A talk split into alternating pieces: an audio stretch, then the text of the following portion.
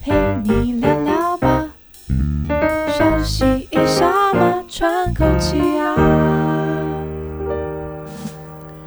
大家好，这里是 The Work Life Work Balance，我是小树，我是 Jerry。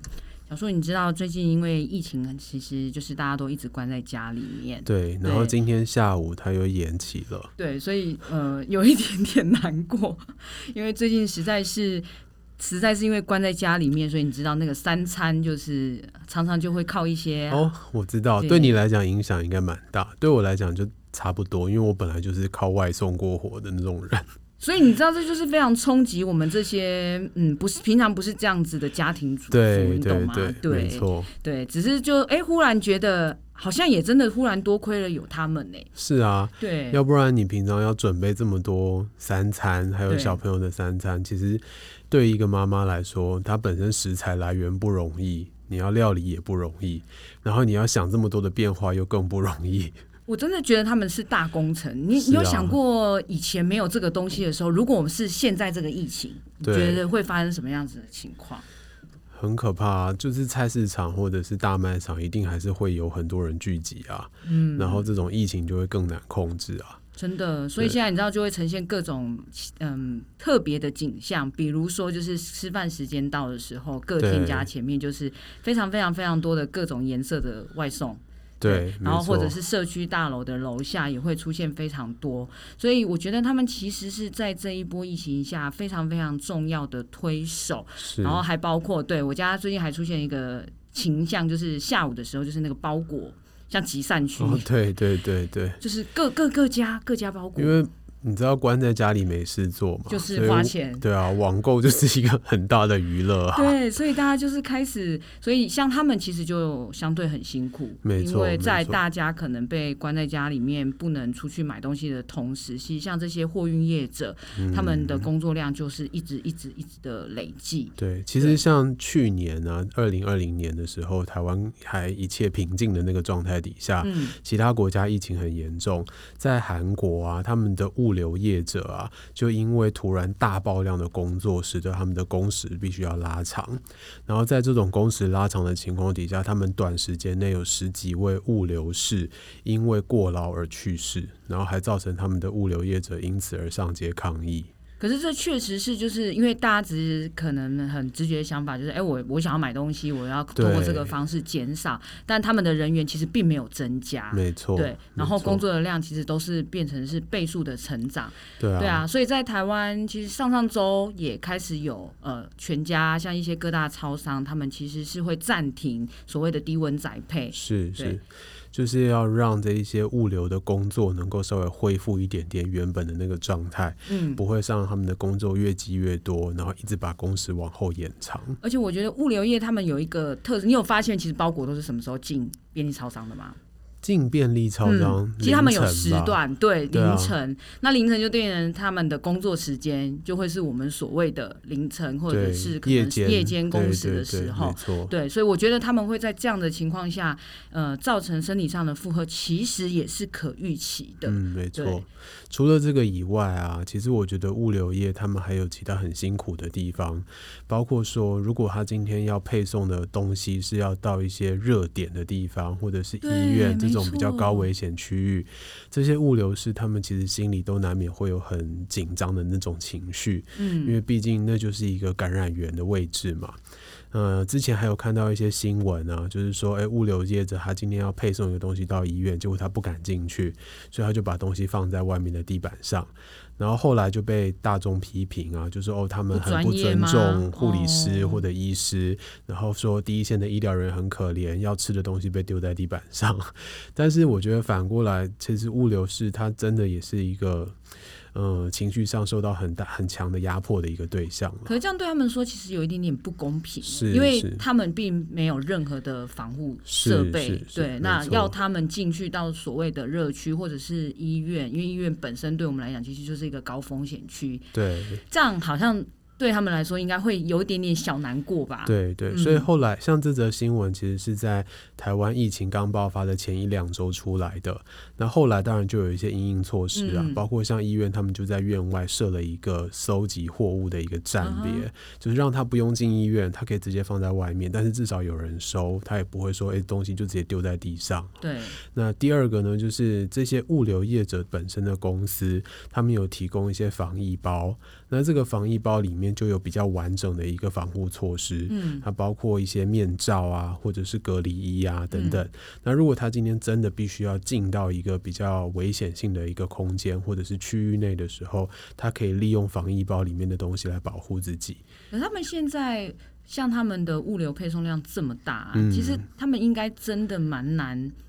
有时间，我觉得啦，我自己觉得应该蛮难有时间可以去把那些东西穿戴完整。是是，其实是很困难的。对啊，那它其实防疫包的量也没有很多。嗯、对，以我们医护人员来讲，防疫的概念就是要一直换，一直换。对，你就是要换啊。对，对，但是他今天给的防疫包的量不够多，嗯，所以他只能说哦，你就是备在身边，嗯，然后如果你今天真的要进到一个比较危险的地方的时候，你再穿这样子。对啊，所以我觉得像医院或者是一些热点，可能是把它做一个区隔，其实对他们来讲，换个角度来说，其实我们也是保障这些呃运送人员或者是外送人员的安全。没错，那像这种减少接触的做法，其实对于我们防疫这件事情来讲，就是一个很重要的因素了。嗯、所以像很多现在的社区啊，或者是办公大楼啊，他们也比较倾向在外面有一个集货站。那这些物流师他们就不需要进到社区或大楼里面，对，他可以直接把货品放在集货站，然后再请他们下来拿。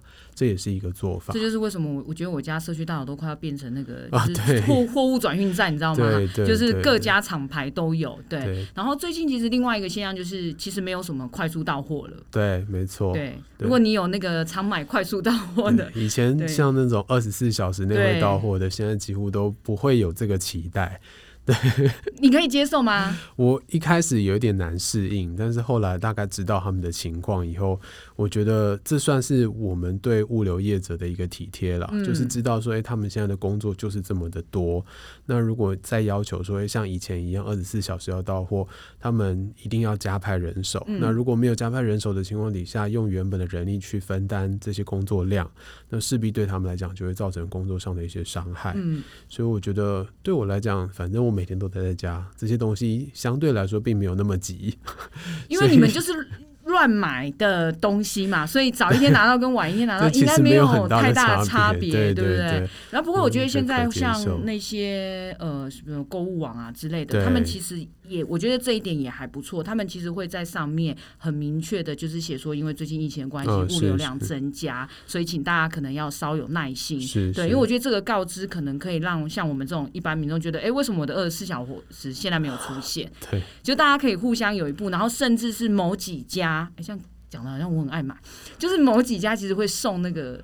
折价券，你知道吗？哦，就是如果他没有办法二十四小时到货，他会用另外的方式补偿给你，他会直接送，因为他们知道一定不会二十四小时到货。了解，了解。对。对，这就是互相体贴了。我觉得它是一个正向循环，嗯，就是我们也体贴物流师，然后这些物流的公司他们也体贴一般民众的心理，所以他用这个方式让大家比较不会这么的呃、嗯、想要去批评啊，或者去呃指责这些物流人员。嗯，然后像是如果是外送人员啊，就是你知道最近就是费用也要往上增一点，因为有时候都会觉得好像应该给一点点小费之类的。哦，对啊，其实像我们在订那个食物外送付或者是 Uber Eat，它都有付小费的一个管道。对啊，像你现在会付小费给他们吗？就是你你要想到你在家里，虽然你可能无聊到发慌，或者是觉得说为什么我不能出去，但是你知道看别人这样在那个大街小巷招总，你还是会觉得。嗯，他其实是很辛苦在工作，是，尤其像这一两天，我不知道你有没有发现，就是下大雨的那种日子，就是关单呐、啊。你看我多常订，我订到我都知道策略要几点，就是先订，然后才不会被关单。是是，那我觉得这种天气再加上疫情，嗯、呃，对他们来讲真的是工作非常非常的辛苦。辛苦对，所以。不知道，有时候我都会想说，我要不要买个饮料，然后我下去拿的时候就顺便把饮料给他，然后就请他喝这罐饮料。然后我跟你说，最实际的是小费。对，我后来发现其实也是这样，对，因为那就是他实际可以拿到，因为我觉得他就是一个鼓励嘛，那可能就是评一个是评价嘛，那另外一个就是比如说给他们一些回馈的小费，然后另外一个就是大家也会尽像我啦，我会自己尽量避免像、嗯、像最近的天气可能。快下雨的时候，其实是看得出来的。是是，在可接受范围内，我就会提早，比如说把订单先订了。对对对，那就他们他们送的时候就可以少一趟，是那个你知道大雨这样吧？对，没错。对。然后我觉得我们的这种体贴啊，其实我前阵子好像也有看到一则新闻，是有一些社区他们会在那个收货的地方啊，然后准备一个像那种点心盒一样的东西，里面就是一些巧克力啊或者什么嗯饮料啊这样子，然后它是。免费的，然后就是让物流师来的时候，他们可以自行取用。哇，这真的。我觉得这也是一个贴心、体贴他们的方式。说到这，我一定要说一下我那天的那个悲惨史，就是我真的忽然可以体验到说，因为像现在就是到外面也要戴着口罩嘛。对啊，对啊。对，我那天想到是，所以他们到底怎么吃饭？因为他们的所在地包括休息区也是户外，他们不太可能会躲到建筑物里面去吃东西，因为现在建筑物也没有地方可以吃，啊。对，然后他也不太可能回家，啊、餐厅都不能进去。像 Seven，他的那些座位全部都收掉了。对，对啊。然后我就在想说，对，那他们要怎么吃吃饭这件事情？嗯、对，就是他们帮别人送了你的午餐、你的晚餐，但他们其实是没有吃饭的。嗯嗯。所以这个反而以我们医护人的角色来说，变成是我们要提醒这一些辛苦的物流业者。呃，跑 foodpanda 或跑 Uber Eat 的这些人，就是。嗯，非常谢谢他们为我们努力了，但是我们也很希望他们能够把自己的身体照顾好。他们跟物流就是开车货运的物流是比较不一样的是，你知道现在有一个东西网络还蛮热卖的，嗯，就是那个物流师他们可以架在那个方向盘上，然后打开，哦，一个餐盒，对，就只是像小餐桌那样的，对对对对对，像飞机上那种餐桌这样，嗯，是是是，然后他们至少。呃，有车的物流师他们其实是可以比较方便，因为他在车上其实也是一个。对对对，对。然后可是像因为胖达他们其实骑机车就是骑机车，对，就超级难。对。然后我每次都在想说，他们到底是在哪里吃饭？这个有机会，如果我们有遇到，可以稍微再了解一下。其实真的蛮关心这些，就是平常辛苦帮我们送送送餐的人。对对对，没错。还是我们其实应该尽量少订一点，自己出去买饭。嗯，有点难，好吧？对，但我觉得少订，或者说我们自己出去买，这些当然也是一个做法啦。只是我后来都深深的有一种感受，就是我们能够这么处之泰然的居家，其实很大一部分真的是因为有这些物流业者，就是很辛苦在外跑的人们，不管是帮我们送货运，让大家有事做，因为你买的东西可能可以让你可以再在家里待半天，是对，或者是提供你食物的 外送员，都觉得他们生理需求，对，非常的重要。所以如果下次就是刚好天气不好，或者你的单订不到的时候，请大家可以体谅一下，对，希望大家可以多一点点耐心。对，然后如果你是像我一样，我会走到一楼去拿这个呃我订的餐的时候，你也可以稍微。鼓励一下物流业者，就是让他们知道说你真的非常谢谢他们，然后顺手就给个小费，就是用你的那个 APP 直接划小费给他。让他接受到你的心意，但现在会直接看到的不多。呃，有几个方式啊，你可以直接放在门口，然后你自己过去拿。哦、对对对啊，另外一种就是直接去跟他交货这样子。哦、啊，交货的过程当中，其实我发现我最近接触到的几个 Uber Eat 或者 Foodpanda 的人，他们都还蛮细心的，就是一定会用酒精先消毒好，然后再提供给你。嗯、哦，真的。对，其实他们，我觉得他们在防疫这里，他们会尽量就是让大家。不要有疑虑，然后不会因为担心，嗯、对，对，然后哎呀，对，忽然想到，这样好像也是另类的打工方式。是是，其实是啊，就是我记得那时候刚开始做居家，然后有一些服务业，其实真的就是没有客人，嗯，然后几几乎就变成是有一些无薪假的情况跑出来了。嗯、那当然，如果这个时候他愿意去跑 Foodpanda 或跑 Eats 的话，嗯、那就是额外的收入。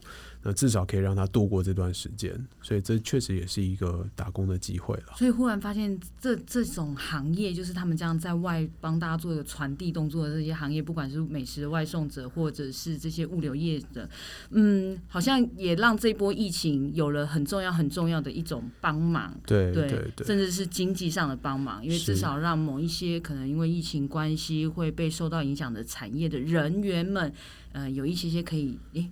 有经济上的一些来源。是，不过这就有点像是大型淡旺季的差别。嗯，就是突然的这个物流业变成一个急剧的旺季，然后就会有很多人加进来。